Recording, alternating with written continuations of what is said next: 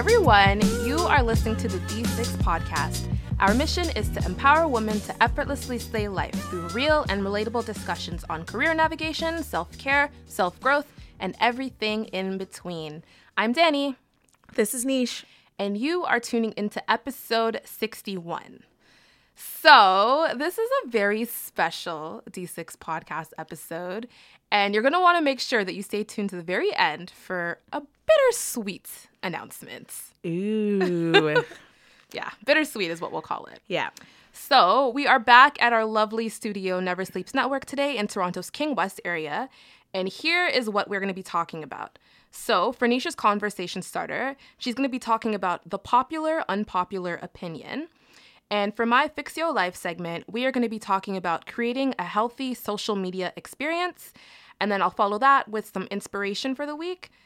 And then we'll share our bittersweet announcement. Yeah. Okay. All Amazing. Right. Well, I don't know if I want to say yeah. I'm joking. I'm actually so excited for this episode because I thought it'd be cool to kind of kind of reflect on a lot of I think we've had a lot of conversation starters. And one thing that I find that happens is sometimes we learn something really like insightful, very uh, motivating and inspiring. And then tomorrow we learn something else. And then the next day we learn something else. And then each episode we learn something new, but we don't go back to reflect on what we've learned. So um, I thought it'd be cool to kind of think of popular but unpopular opinions of points we've made over the past year or just conversations in general. And Danny and I can just talk through it. So there's quite a bit here.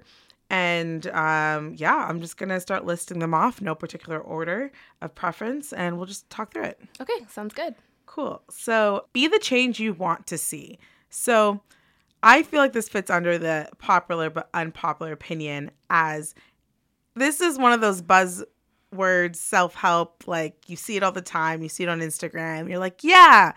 But how many people actually implement that into their day to day life? And so I just feel like too often, and I am I am reading myself in this because I still catch myself doing this. We're, we're also quick to see problems around us. We're also quick to see, you know, oh, this could be doing better. Why are we doing it like this? Blah, blah, blah, blah. And then we do literally nothing about it. So all we do is talk about it and do nothing about it. And so um lately I've been realizing and trying to remind myself that maybe that's your gifting. Like maybe that hole and gap you see is what you're supposed to solve. Like perhaps the reason why that's there is because no one sees it like you see it, but also no one will be as motivated to get it done right like how you would be able to do it. So, why are you waiting for someone else to do it? Like maybe that is what you were positioned there to do. And you're actually doing disservice to everyone else by not doing anything about it. And so, some examples are you know, I'm going to go like, you know, very generic and even say like Alexander Graham Bell, you know, he created the telephone. And like, as, you know, as like outrageous as that may sound, there's a point when people probably thought it was crazy, you know, like, but he saw a problem. Like, I want to call somebody, well, I don't think that term was used at the time. I want to communicate with someone, but I don't want to walk three days to tell them something simple. I don't want to send a carrier pigeon. I want to find a way using the giftings and talents that I have to create a phone. And um, and I don't know if it was called a phone at the time, but he created this device by seeing problems, by seeing a gap, and then acting on it even when i'm sure when he mentioned it to people that's crazy you know?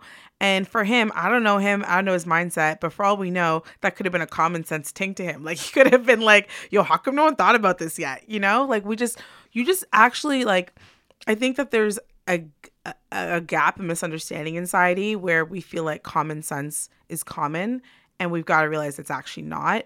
Um, and that's something that I've had to teach myself is that what's common to me is not common to other people. And there's just so many inventions around this world that happened because someone took action to a problem they saw.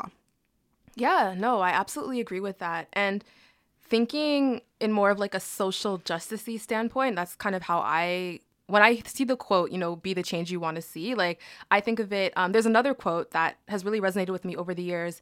Uh, when you are neutral in situations of injustice, you have chosen the side of the oppressor. So I kind of inject that into my daily life, especially in any work that I do in like the equity, diversity, and inclusion space. Like if I see in a workplace, for example, if someone's not being included, you're right. Sometimes people just don't see it. Sometimes people don't see the gap. And you're right. Sometimes it's just a gift that you're given. Maybe in this sense, I'm someone who's marginalized. So I notice these things. And that's why I'm so passionate about trying to create and incite positive change because a lot of the times people don't see it and they don't have the type of experiences that I do to identify situations like that. Yeah, I love that you broadened it as well to that because it's true. Like, that's a huge one in society right now social injustice. And so I think, yeah, if we can look at every area of our life of where this can play a part, whether it's social injustice, whether it's career work, whether it's like home things. Like, I remember um, having I've had different roommates throughout the course of the time. I realize I've been blessed with every single roommate that I've had. But you know, it's always an adjustment living with people. And I remember what I had to learn over time is it's so easy to point a finger and be like, I wish you did this better.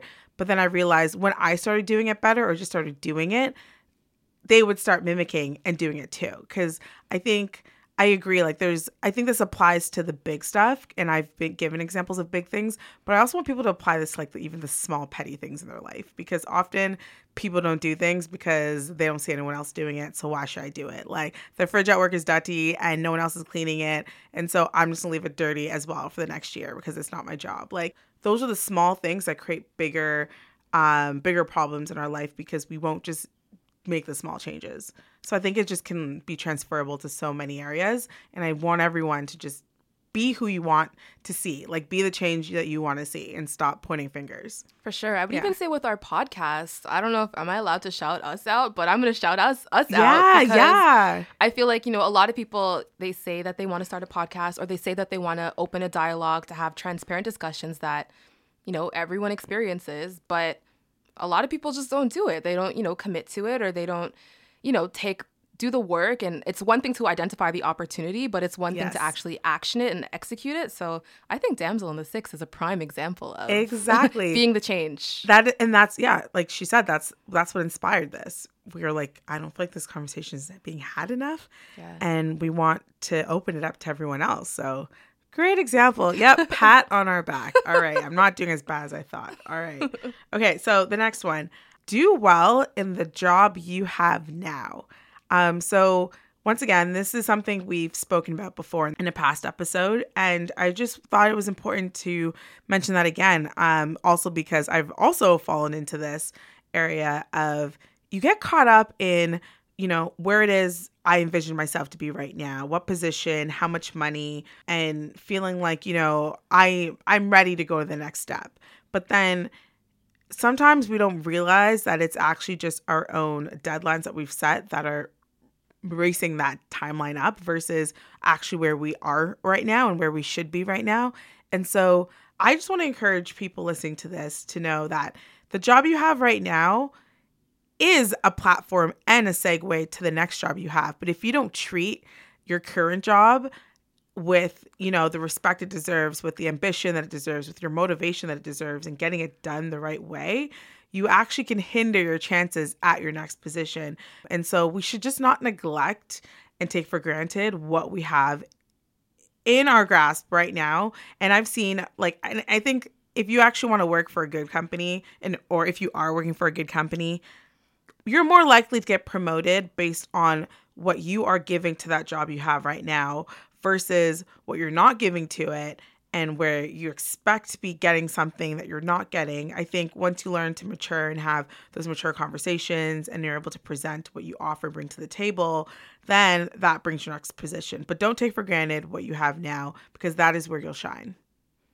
Yeah, I think I understand this one. So we're saying that you should be good at your job right now, but also think about the future. Is that what you're saying? So I'm actually trying to say the opposite. I'm trying to say that too often we're thinking about our future. And so by saying that, I mean, like, so sometimes we get caught up in kind of getting sloppy in our role at the moment. And so because you're already thinking about your future job. Okay. And so you're just kind of like, you're ready to move on to the next thing, but you're not actually taking care of nurturing where you're at now. And so that often can make people feel like, oh, like I hate my job. Job, they job hop a lot because they're ready for the next thing, but they haven't actually taken time to get better in where they're at, to grow in where they're at, because they can learn trans- transferable skills in the next role. And I think it's a generational thing that we're dealing with of just like ready to be on to the next because we've set our own timelines for when we saw us being in a specific place. And I and I think that actually there's a lot of maturity that can be learned and and grown and or bred in your current role if you take the time to actually get better at it. It's not about like meeting this one goal and saying, "Oh, I'm great at being a project manager. That's me." I thought that. I honestly thought that a year ago. I was I think I've done what I, what I need to do. I think I've met that bar. And then I started looking into it a bit more and I'm like, "Whoa, there's so much more to it that I actually don't know." And so that incited a bigger fire in me. And I realized, wow, I can get even better at this. And as I'm doing that, I'm learning more skills that I believe will help me in my next position. But had I gone with my old thought of, no, I'm already, I've already put a year in this, or at this point, three years, I'm on to the next. Like, I think that I've seen my attitude at work change. I've seen how happy I am to be at work change because I've learned to love my role again and do it well and want to do it better.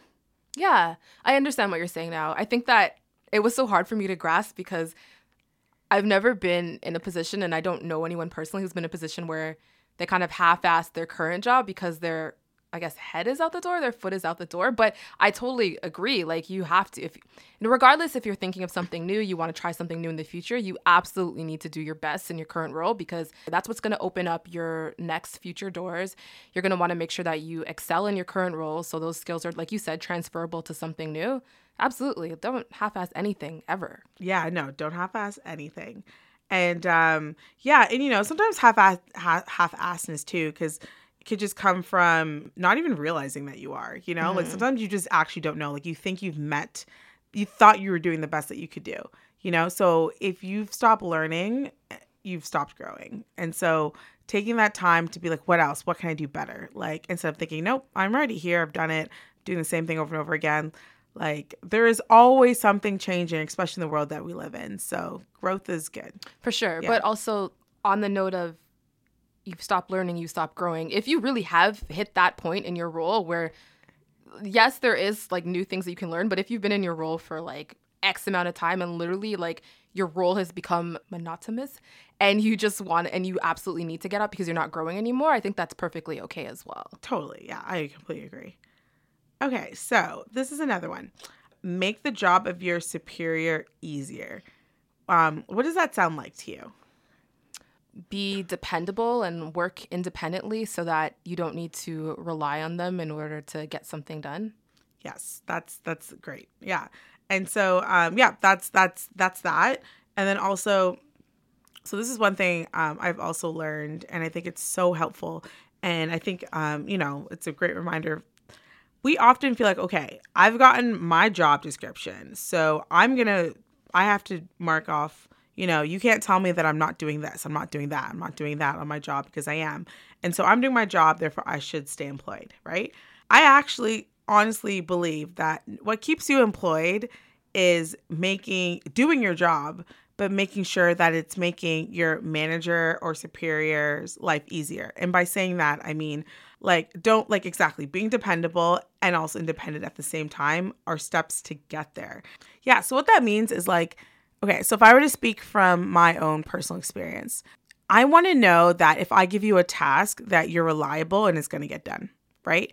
And so I guess keep in mind if you feel like, you know, you're constantly having to double check, you're constantly having to ask questions. If, yeah, if you're creating more problems than solving them, I think that's the greatest measure, creating more problems and solving them. Because recently, like, so I'm also in a position of having to let people go in addition to hiring them.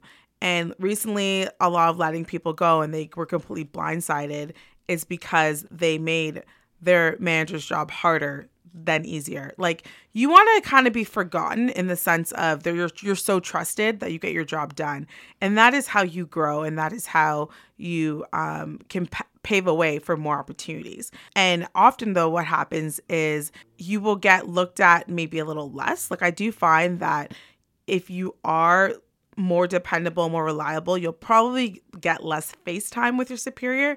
And don't get caught up in that because it's actually better to not be so needy that they have to spend so much time with you. And so the reason why this is important to keep in mind is because this, in my opinion, is what helps solidify stronger job security because they're the ones fighting for you in the boardroom. They're the ones fighting for you for budget cuts. Of course, it's unfortunate if your manager gets get, gets let go, but I feel like hopefully you're in a role that you still have to work with other people, and so they can vouch for you as well. So I wouldn't even worry about that. But the idea is that be so good at your job that your manager will vouch for you because you make their life easier.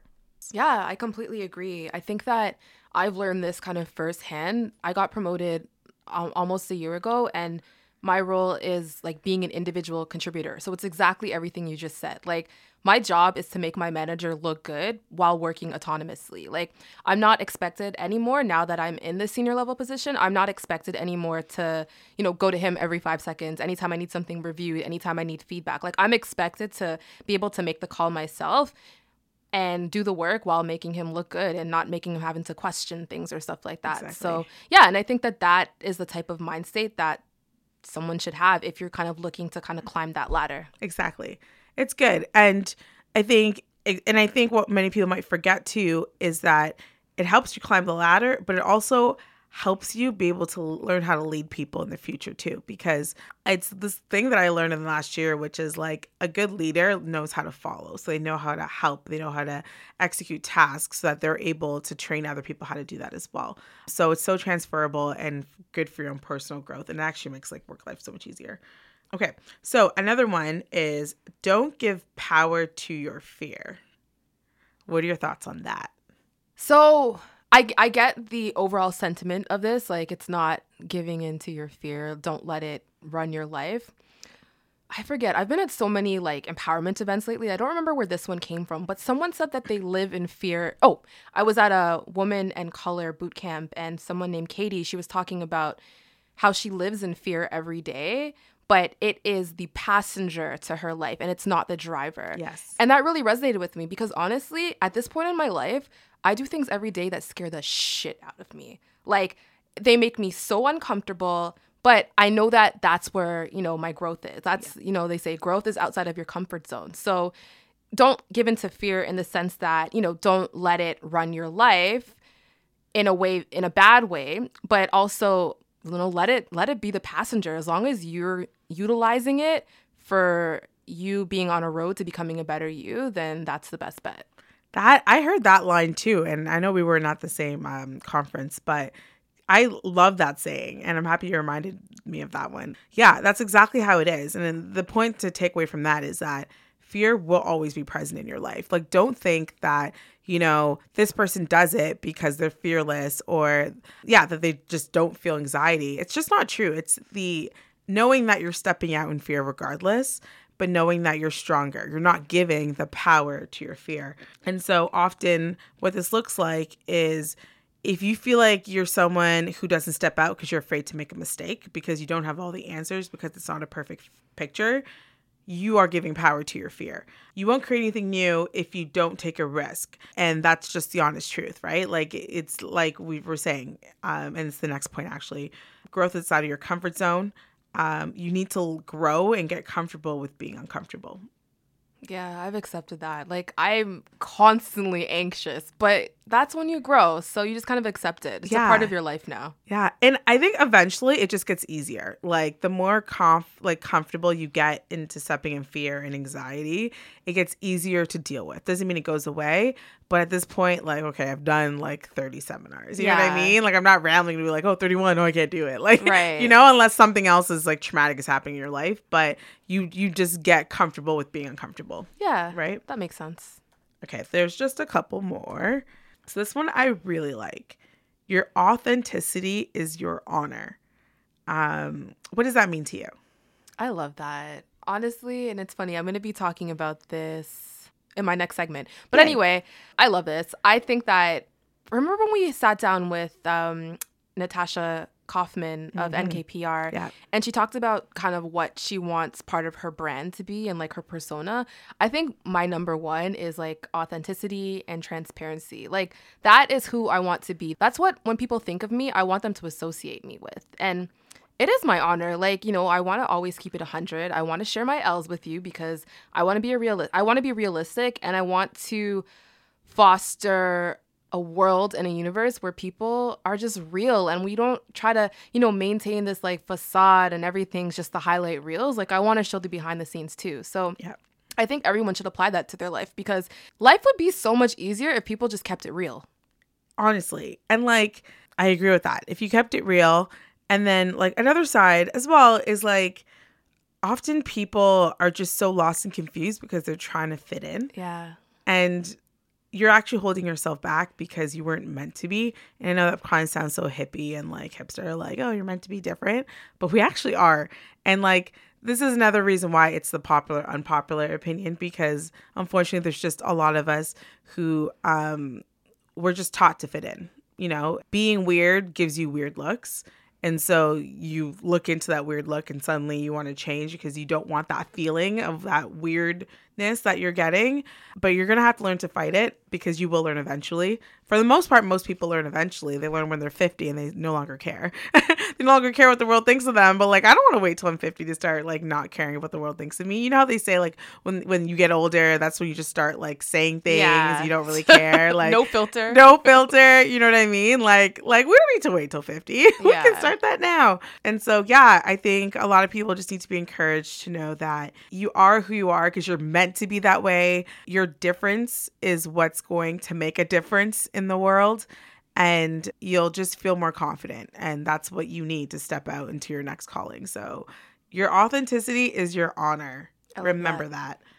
okay so two more don't spend a lot of time with negative people like just just honestly just to put it out there um That's unpopular.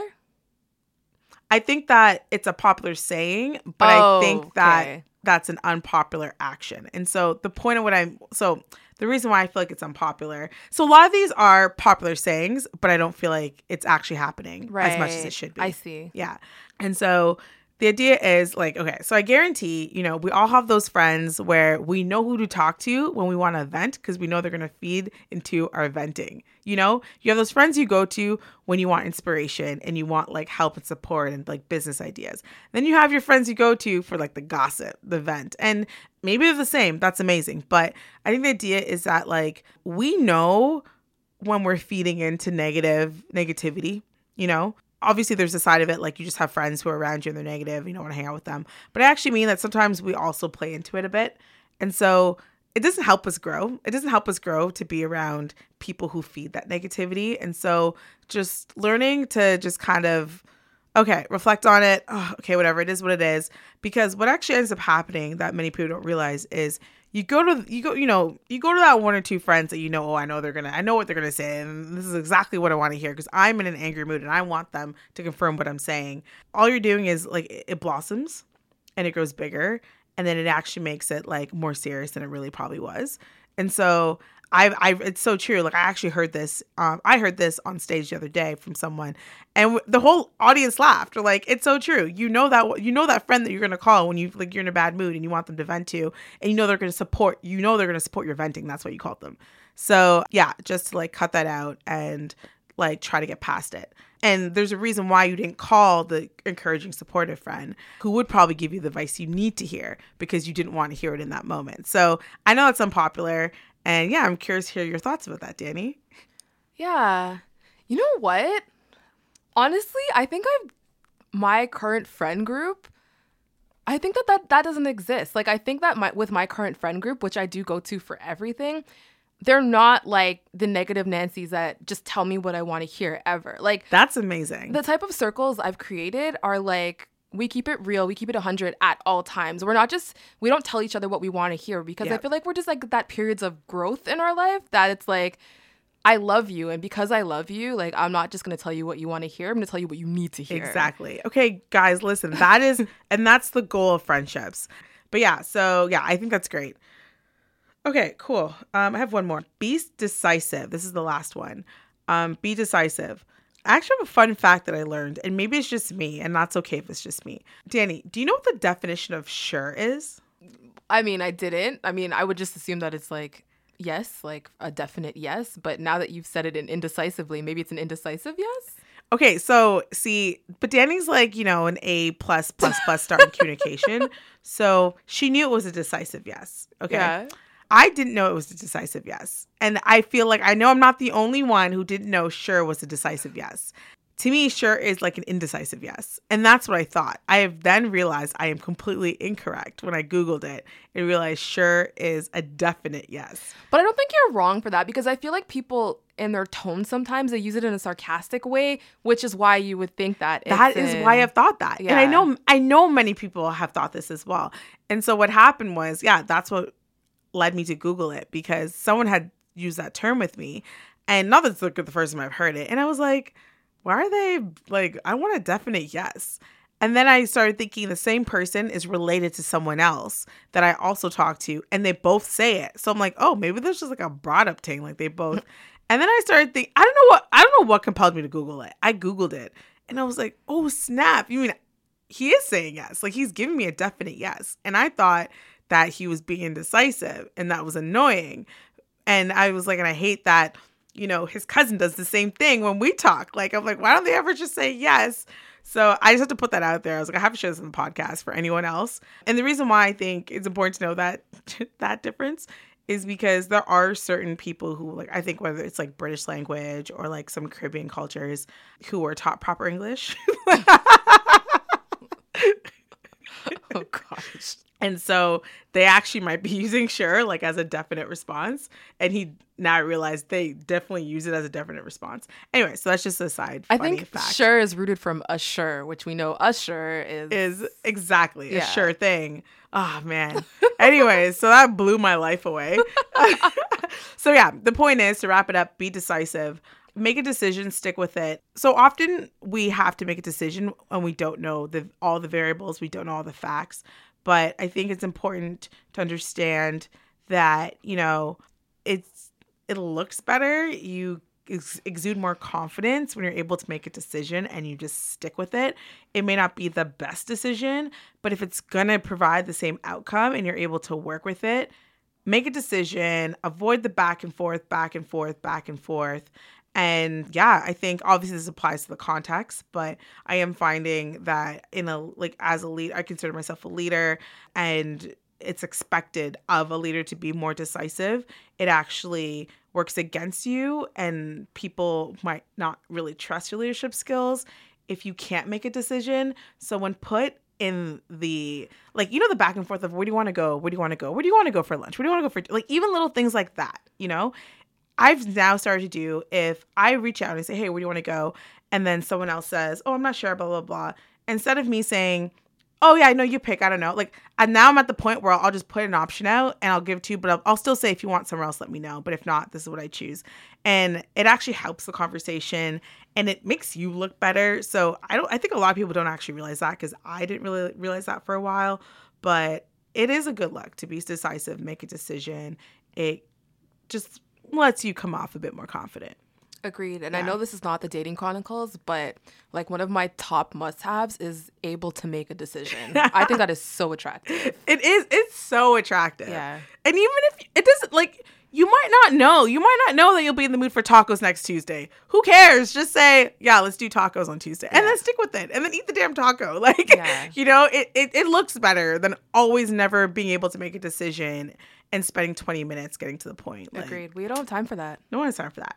So um, that wraps up the popular, unpopular opinion conversation starter. And so, Danny, you can uh, tell us how to fix our life. Yes. Okay. So for today's Fix Your Life, I'm going to talk about creating a healthy social media experience. And for a bit of background, maybe some of our OG listeners will know, but I pretty much disappeared off the face of like the Instagram planet specifically for a really long time, from like 2014 ish till recently, till a couple months ago. And there were a lot of reasons for that. I think it was kind of a transformative period in my life in the sense that I just got through like a really bad breakup, you know, just finished university, started my career, was in the process of like moving from like the suburbs to downtown. There was a lot going on in my life. And also, I feel like I was just figuring out who I wanted to be. And I don't know, I just feel like social media was getting, Instagram specifically, was getting in my way of understanding who I wanted to be and kind of making good decisions, I guess. Also, I feel like it was just kind of getting in the way of me finding out who my real friends are because I feel like if you are not on social media and you still maintain regular contact with people and they re- maintain regular contact with you. Like in this day and age that takes a lot of it takes a lot more energy. Like it's it's a lot harder to maintain a friendship if there's no social media involved. Like there's no liking and like dms and whatever right? Like you're actually trying like messaging whatsapp whatever or calls. Yeah. if people still make calls these days. Um so yeah i've really put a lot of intention in kind of crafting my current experience with social media sorry with instagram specifically and i'm actually really enjoying it. And I don't know. I just wanted to talk about this because I think it took a long time for me to understand that something we say on the show all the time, you know, people kind of show their highlight reels on Instagram and social media in general. But like you said, being the change we want to see in the universe, I've kind of flipped that highlight reel on its head, in my opinion, and just try to like share my L's and just be transparent. And because authenticity is my honor, is that what you said? Yep, yep. Look at oh, me, girl. Look. I, I oh, would take oh, notes. shoot. Shoot, I'm flipping my hair for oh, anyone who can't see. what? Okay. anyway, so yeah, I just wanted to share some of the ways that I've created a healthy social media experience for myself, as well as I asked kind of some people on my Twitter to kind of help me put this segment together. So I'm just going to share some of the responses. So, number one, and this is a very common one, is paying attention to how I feel after I engage with people's content Ooh. like maybe sometimes you do it unconsciously, but sometimes when you engage with someone's content, it makes you feel like sometimes it makes you feel like shit about yourself. Maybe it's like an Instagram model or something that even though we know the picture is photoshopped or facetuned or whatever they do these days, or you know, they're constantly on vacation, you have that obsessive comparison disorder and you start to be like, I wish I could do that, whatever. I cut that shit out at this point. Like at this point in life, if I see something that makes me uncomfortable, it makes me, you know, want to change my life in a negative way or I see that maybe it's even an insecurity, it's feeding to one of my insecurities and making me less productive, nip it in the bud, unfollow or mute. Yeah, totally. And like, I'm sure I, I don't know if this is probably one of them, but like cleaning the social feeds or cleaning up the who you're following. Absolutely. That was actually my next one. Whoop. I was gonna say I audit. So now I've done a weekly audit of my following list. So literally, because I don't, I'm still new. I don't have that many people I follow. I go through my following list every week because sometimes, for example, you unconsciously are bothered by these things, so you might not take the action to unfollow or mute someone right then and there. But when you are going through your list with the intention of cleaning it up and creating an audit, okay, oh, you know what? I do remember this person. And you know what? For the last couple stories they've done, it made me feel like crap about myself or it just doesn't seem realistic and transparent. Unfollow. Oh, okay. Am I still on your follow list? yes, I'm Okay. still following you. you. I mean, I, I ain't even posting stories, but you know. Oh gosh. Made so the cut, funny. Yeah, and also, um, like I said, I asked my Twitter people for some of their uh, opinions and suggestions as well. And my friend Jermaine, he actually said the same thing. He said once he completed his social media scrub, a lot of IG models were unfollowed, as well as the Shade Room and 6ixBuzz. See, okay. You know, okay. I thought about you when he said Shade Room. I know someone's coming for me. Okay, so I'm 100 percent addicted addicted to the shade room. Like I, so I got rid of the Instagram app on my phone like weeks now, Twitter, everything. But if you go to my Safari, because you can still access the shade room without the app, it was actually disgusting. I think yesterday I went on my history. No, I even ac- I accessed it from the desktop. Okay, yesterday I was looking for a, a work tab, and all you see is like 20 Instagram and it says shade room, shade room, shade room, oh shade my room, shade room because I was flicking through the post. I'm like, this is disgusting. I yeah, I I okay, I need I need help. I don't know how I yeah, but you know maybe what? you can help me. If, is it negatively impacting your life? It's not the only negative parts of my life because I actually find it hilarious. Like it makes my day. The only negative impact of my life is it takes time out of my day. It takes Right. too much time out of my day.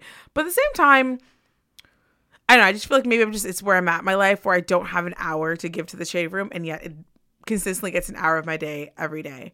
And so I wish that there's, and it's not even that. No, some of it's funny. Some of it's not that good. so um, Yeah, but it doesn't negative. It doesn't negatively incite any weird feelings or anything. Yeah. Actually, it, it gives me joy. Yeah, okay. Yeah. You know what? Everyone has their thing, and if that's your thing, that's fine. Like you said, once you notice that it might be taking up too much of your time, Yeah, that's that's when you just change your behavior, but you'll get there when you get there. Yeah.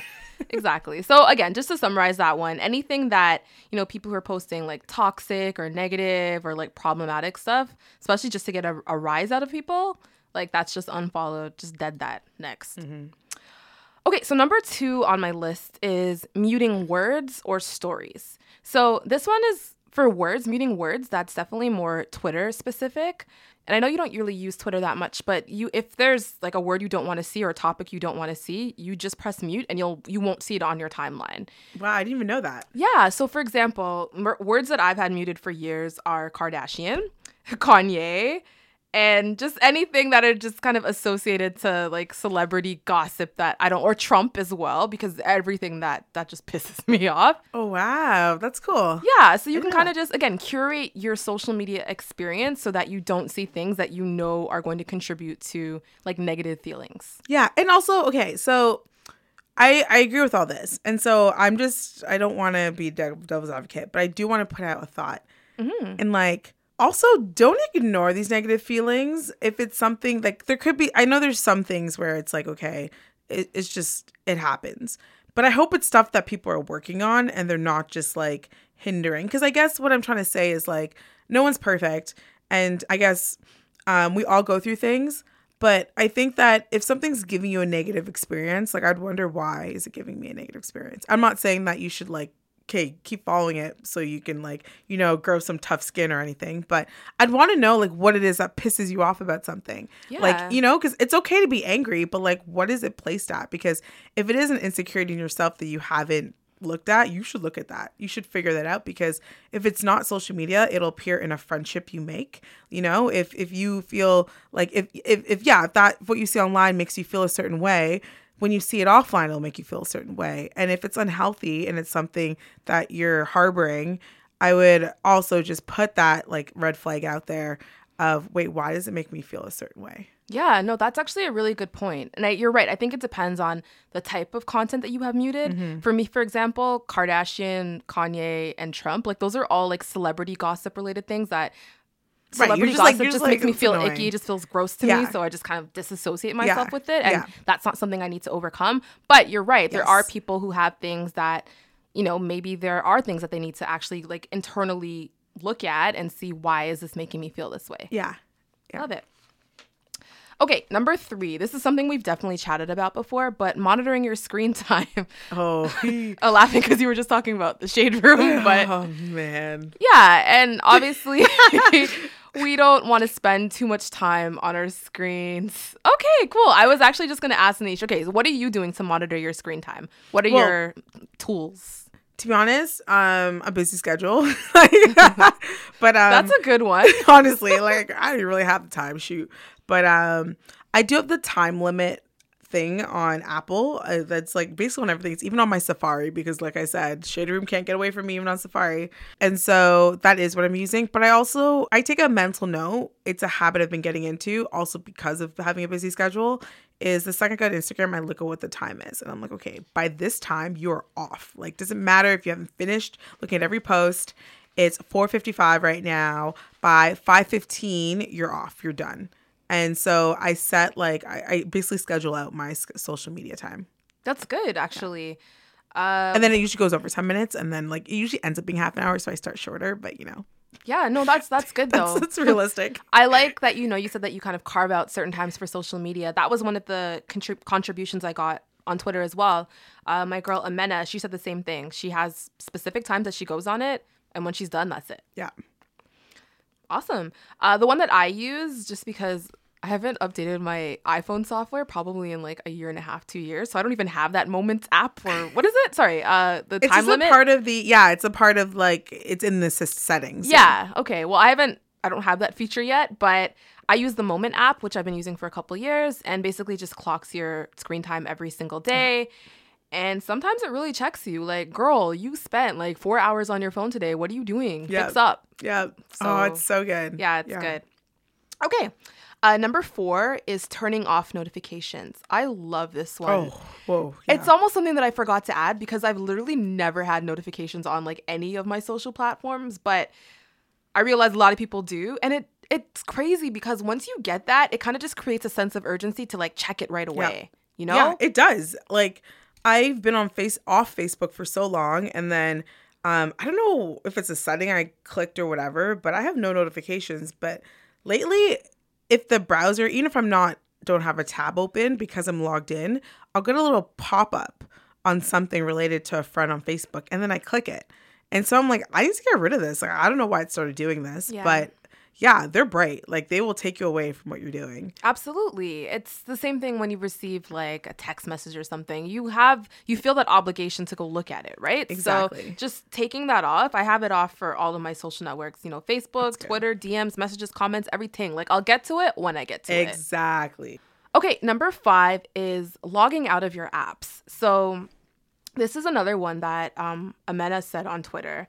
And by the way, I met Amena on Twitter randomly like a couple months ago. Pretty sure I've known her my entire life. But um yeah, she said that she actually just her, logs out of her apps and I don't know, I can see that for people who are like really lazy like myself, if I log out of my app and I'm like, yo, I have to try to remember my password, I have to go through all of this, probably forget.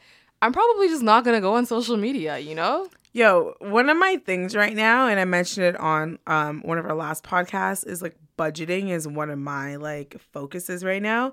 And I've applied that same method to these like ritual apps and quick food delivery Mm, apps. That's a good one. yesterday, like I'm so happy I did it because yesterday I'm walking to work and I'm like, oh, I'd really like an iced coffee.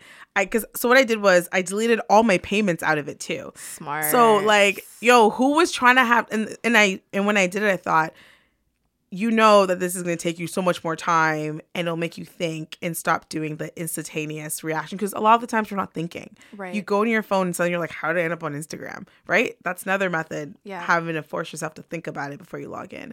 And yeah, long lo and behold, I didn't order that drink because I didn't have time to like enter all that info. That's smart. I mean, Yeah. I know we're talking about social media, but logging out of like your food related apps, Yeah. that is delete your payment. Smart. Delete your payments. Make you think twice. Shit, that's a good idea. Okay, making your pages private. So I see the appeal here. I think that, you know, having an open Instagram kind of, I don't know, opens your life up to your your life and your business is kind of just on the line. Like people can just see it. And, you know, sometimes you might experience that pressure of trying to maintain a certain image if any and everyone can see it.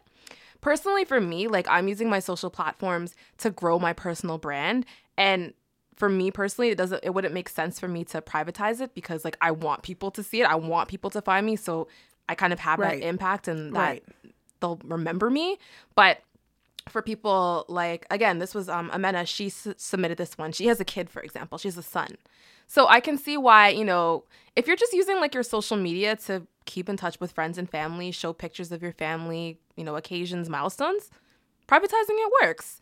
But yeah, I think that it's important to kind of just understand what is your intention with your social media? What are you trying to do? And if you're just trying to be private, then privatize it. If you're trying to grow your social brand, then it's cool to keep it open, but obviously post things that you would be comfortable if you're my my benchmark always when I post something is what would I do if my director saw this? Fair. Yeah. yeah. Um I use that all the time. So I'm like, yo, uh, am I gonna regret this? Would my director say something about this? Okay, no? Okay, cool. I'll post it. oh, so funny. Makes me think of the story of someone I used to work with, and man, this person was the most like you thought like I don't want to say nerdy, but like you know another word like that. Um, and um, like you didn't talk much, but had an open Instagram and would post like like sexy photos with him and his girlfriend and like lingerie. Like it was like the weirdest thing and so people at work would talk about it because they're like this is so trippy like you just like you don't see that and it was weird like anyway so yeah that's that's a yeah guys if you're gonna be doing that make it private but um i think the one comment i want to say about the private thing is so I try not to have an opinion, right? On like, and, and that's basically what you've done is kind of like, yeah, like, you know, assess, assess your situation. So I try not to have an opinion if someone, you know, for whatever reason that they decide to go, they've gone private. But at the same time, and they say, but just totally crosses out what you just said. I, for me, I get the feeling like private is like hiding. And like, I don't know what you'd want to hide from. Like, I feel like anything you should put out there, you should be okay with. I can't understand uh, private when you're in like the limelight and spotlight and you just have like, you know, like Twitter trolls are hard or Instagram trolls are even harder. And so I can understand privatizing for, yeah, that kind of protection. So, you know, actually, I think I just talked myself into understanding why people have private profiles. But I know in the past I've had a private profile and I felt like I was just hiding for something. I'm like, what are you hiding from? Like, what is it that you want to be so unreachable about? Like, why? Like, I felt like I, I felt like I was hiding. So I made mine freer and open. Um, and you're right, you're definitely does feel like a vulnerability of it's out for the world to see. But I felt like I'd rather have that feeling than feeling like I'm hiding from something because that's what it felt like. And um, yeah, I want to be an authentic life. So Yeah. um, but not judging people who have private profiles. I was just like, that's my own experience and feeling like I was hiding from something. For sure. I think at the end of the day, it's to each their own, right? Yeah, exactly. Cool. Actually, I do have one more, and it's choosing what platform I want to be great on. So, this is new to me because I just joined the Instagram world. I've already been active on Twitter. Twitter's will always be my favorite social network.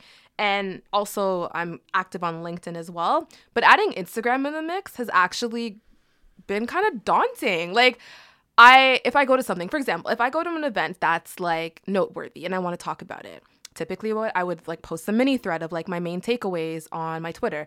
I would do a summary post with like a picture or something on my LinkedIn. But now that I have Instagram and I'm also trying to grow my brand on there, it's like, okay, I'm doing this like times 3. And it's not even things that you can automate because different platforms have different needs and different I don't know, it's just it's just a lot. So this is not something that I think I've figured out yet. I think I'm still in the process of learning, but just try not to tire yourself out because it's not sustainable to try to be great on every single platform. I mean, maybe you have time for that, but a lot of cases in our days, in our day and age, when people have jobs and projects and stuff, it's not sustainable. It's not. And I feel like um, even when I look at even people who have been in like the limelight um, for quite some time, their numbers are kind of inconsistent across the social medias. And you could tell the ones that they nurture a bit more. Yeah. And they're like significantly higher. Um, so yeah, I don't think anyone's really figured that out. For sure. And it's Yeah. actually funny that you say that because while I was trying to figure this out, I did a poll on Twitter. So I asked everyone um, of all of between Twitter, Instagram, and LinkedIn, what social network has helped you grown your personal brand the most? Mind you, this was on Twitter, so my results were definitely skewed. But of the 40 votes that I got, 46% of them said Twitter surprise. 11% said LinkedIn and only 5% said Instagram, which I was really surprised about. The rest of them just clicked I want to see the results, so they don't count. Right, But right. Yeah, like Yeah. so I think everyone does have their everyone has their thing and it's kind of just about figuring it out. And like you said, like you did the poll on Twitter, so it was super biased. Like, Definitely like, If you did the poll in your Instagram story, I'd be curious to see what the Yeah. what the results would be. It's so true. That's funny. awesome. I I know that I said I had the last one, but I have actually a last one. and we've already spoke about this in the last segment, so I'll get to this super quickly, but it's just keeping it transparent and sharing my L's. Like I go back to our first D6 podcast episode where I saw a tweet that said, "Y'all got to stop stop sharing your L's with the internet." And I was just so like but why though? Like, no, I want to share my L's with the internet. So I think that just being transparent and again, you know, showing your behind the scenes footage as you show your highlight reel, just to kind of create a universe where things are realistic and transparent and everyone's not trying to keep up with each other. That's the type of person that I want to be. That's the type of thing that I want to be associated with when people think of me. Amazing. I think that's so good and so insightful and a lot to keep in mind. Thank you. Yeah. So, everyone, I would encourage you to kind of look at the ways that you're crafting your social media experience because social media can be a scary place. It can be a toxic place. But if you curate it in a way that works for you, you can actually benefit from it for sure. Yeah. It's amazing. Okay, so moving towards our inspiration, um, not necessarily a tweet, but I found two quotes that directly relate to our bittersweet announcement that we spoke of at the beginning of the episode. The so, woo is not like a celebration. It's just like uh like a, here we go. yes, here we go. Okay, so the first quote is by someone named Lao Tzu that says, A journey of a thousand miles begins with a single step. So that's the first one. And the second one that I'm going to share by Frank Herbert is There is no real ending. It's just a place where you stop the story. Aww. So uh, I say, at least the first one, you know, the journey of a thousand miles begins with a single step. Mm-hmm. what is that? What is that like? Hmm, hmm, what could that announcement be? oh, so sad. Sounds so poetic. It is poetic. Thank you, Lao Tzu. Um, a single step. From a single step in November 2017, Yeah. Nish and I launched Damsel in the Six. It was beautiful. It was beautiful. It Yeah. is beautiful. It is beautiful, It's yeah. such a beautiful thing, and you can, you guys, you, everyone can already see where this is going. But you know, I'm so glad that we've got to grow with you. I feel like we've grown ourselves. Oh, ourselves. so and- much. Yeah. I feel like if you look back or listen back to past episodes to now, we might even sound contradictory because we've changed so much and we've learned so much. And yeah, we say that to say, Yeah, we say that to talk to our second quote here by Frank Herbert. There was no real ending. It's just the place where you stop the story. Damsels, I think we're stopping the story here. yeah, um, yeah, it's basically it's been great and there's nothing wrong with, you know, acknowledging that there's maybe another chapter in our lives that need to be fulfilled, but this one has been fulfilled. yeah, I think that our damsel's destiny has absolutely been fulfilled. We've gone through so many topics. This is episode 61. Like that's insane. In a year and a half, 61. that's pretty. That's pretty. And and when we started out, we were bi-weekly too. Yeah. And now so there's been a lot of changes. Yeah, we're in your speakers on a weekly basis. You know, we've learned a lot, like we said, we've grown a lot. We've heard direct feedback from you that you've grown a lot too, and you've appreciated some of the gems that we've shared. Yeah. And we're just so proud and happy with all the things that we've accomplished.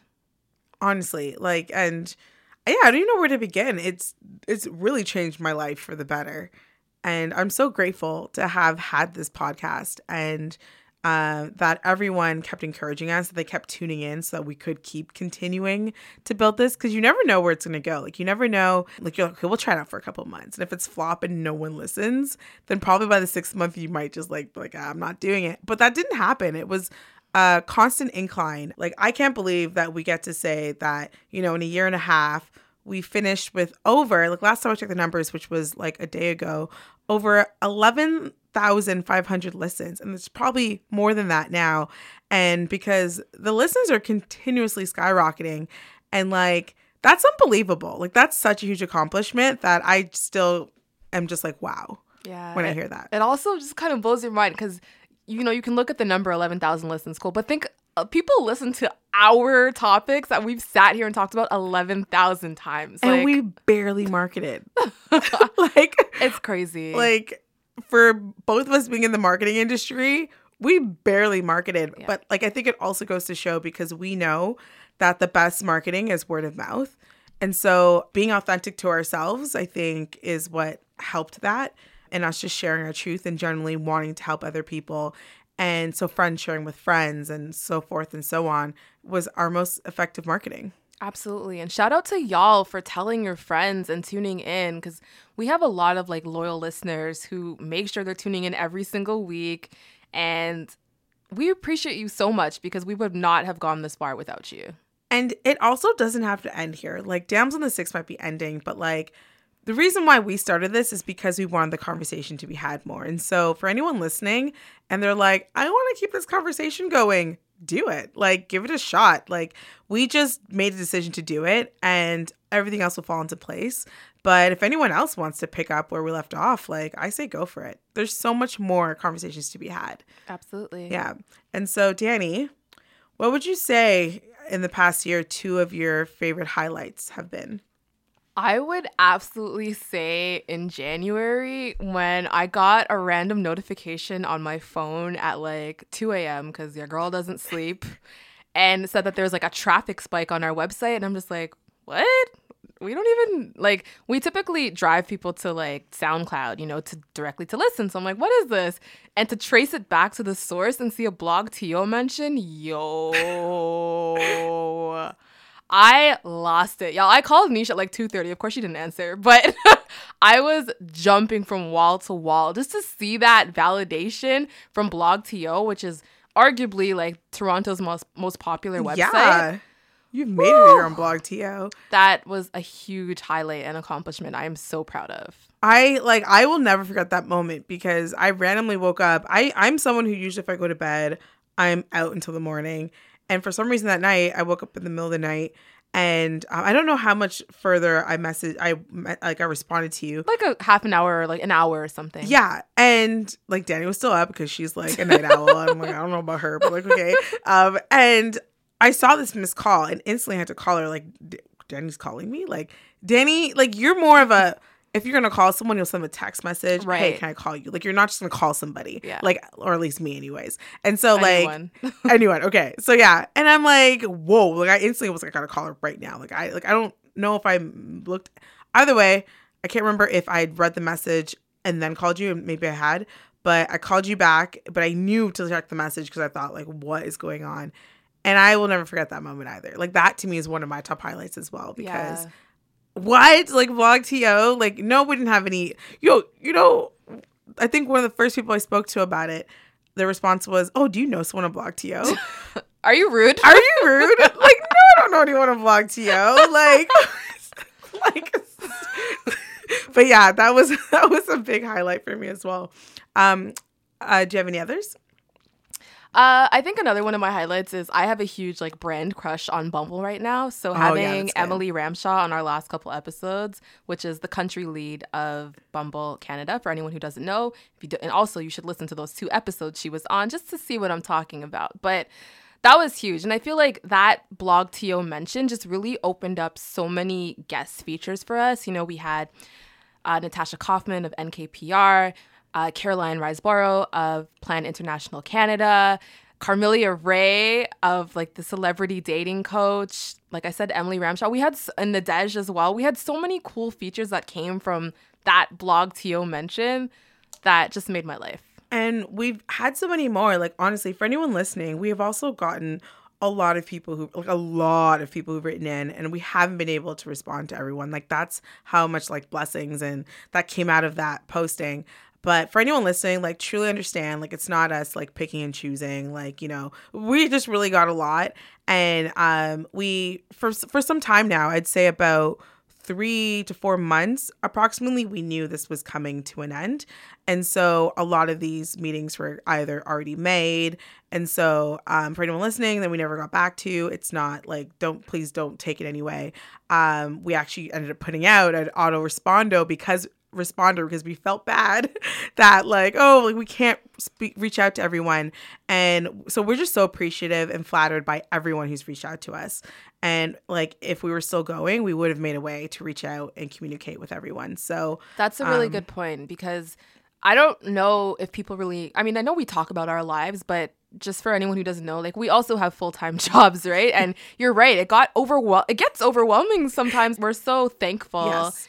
And like low key gas that people, so many people reach out, but you're right, we just can't get to them all. So thank you for everyone who did. yeah honestly um it, it does mean a lot and we've read every single one and we've been like oh my gosh so cute um Do you have any other highlights? Yeah. So, I mean, you mentioned um, what I would have said BlogTO for sure, like, cannot forget that moment. And then NKPR, I really loved, um, I really loved Natasha on our, on our podcast. And that was the, um, that was the moment that I understood. Cause I know coming into this podcast, um, we were all about like work life balance. And we still, I still believe in that. However, I felt like, mm, like, maybe I'm more of a workhorse and that's okay. So me learning that it's okay and with her terminology of work life integration, I'm like, okay, that is where I'm at.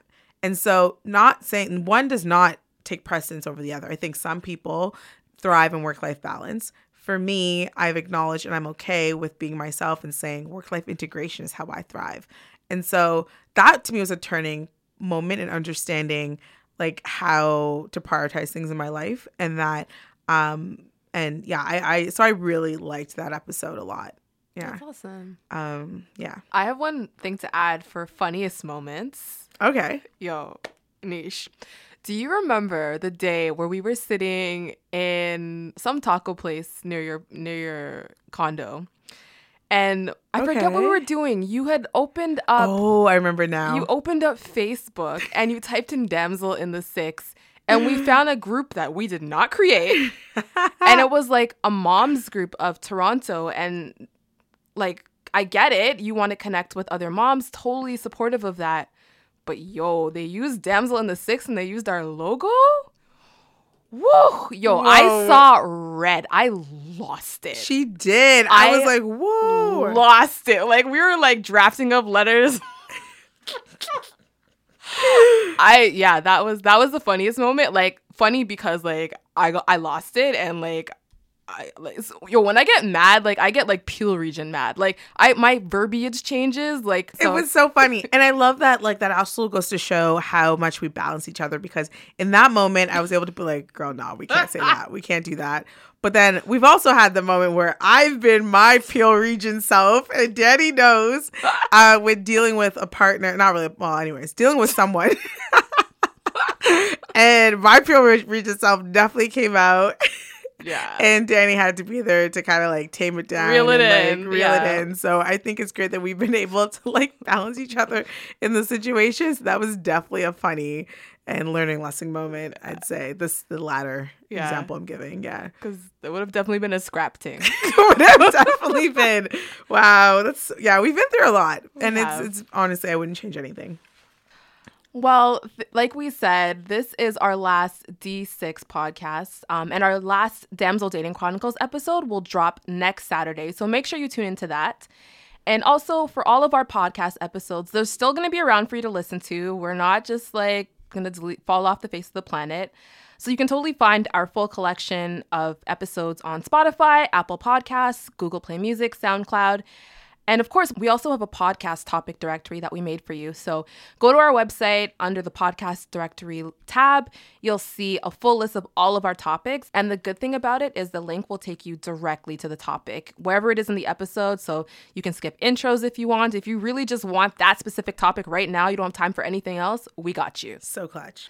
Also, to celebrate our journey on this podcast, we're putting together a little shindig, a little a little daytime event thing, you know.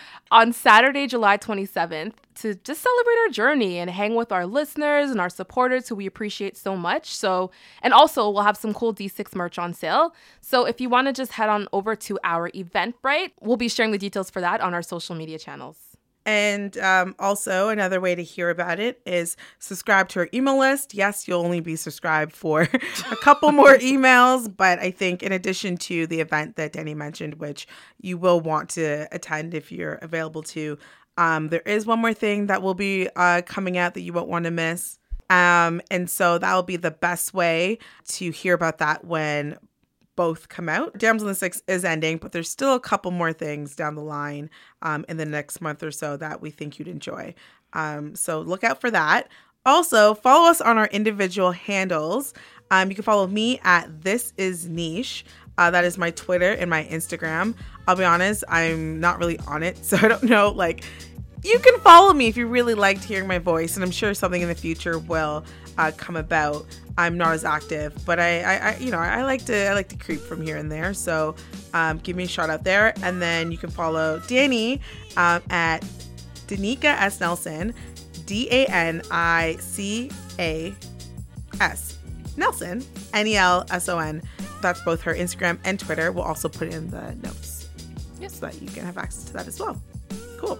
So thank you to Never Sleep Snack Work for consistently hosting us, for providing us the best sound in the city. Honestly, for anyone who's looking for, you know, a great host, great quality, everything is set up, it's on point, great location, it's in downtown Toronto, King West area. Check out their website to see all of our services. Also, feel free to hit up either one of us on our socials if you have some questions about it because we we both like rate this team here. We've experienced a couple studios and we've found ourselves back here. So I think that says a lot and um, we vouch for them. So thank you for listening. Thank you for being so loyal and dedicated to supporting us and supporting Damsel.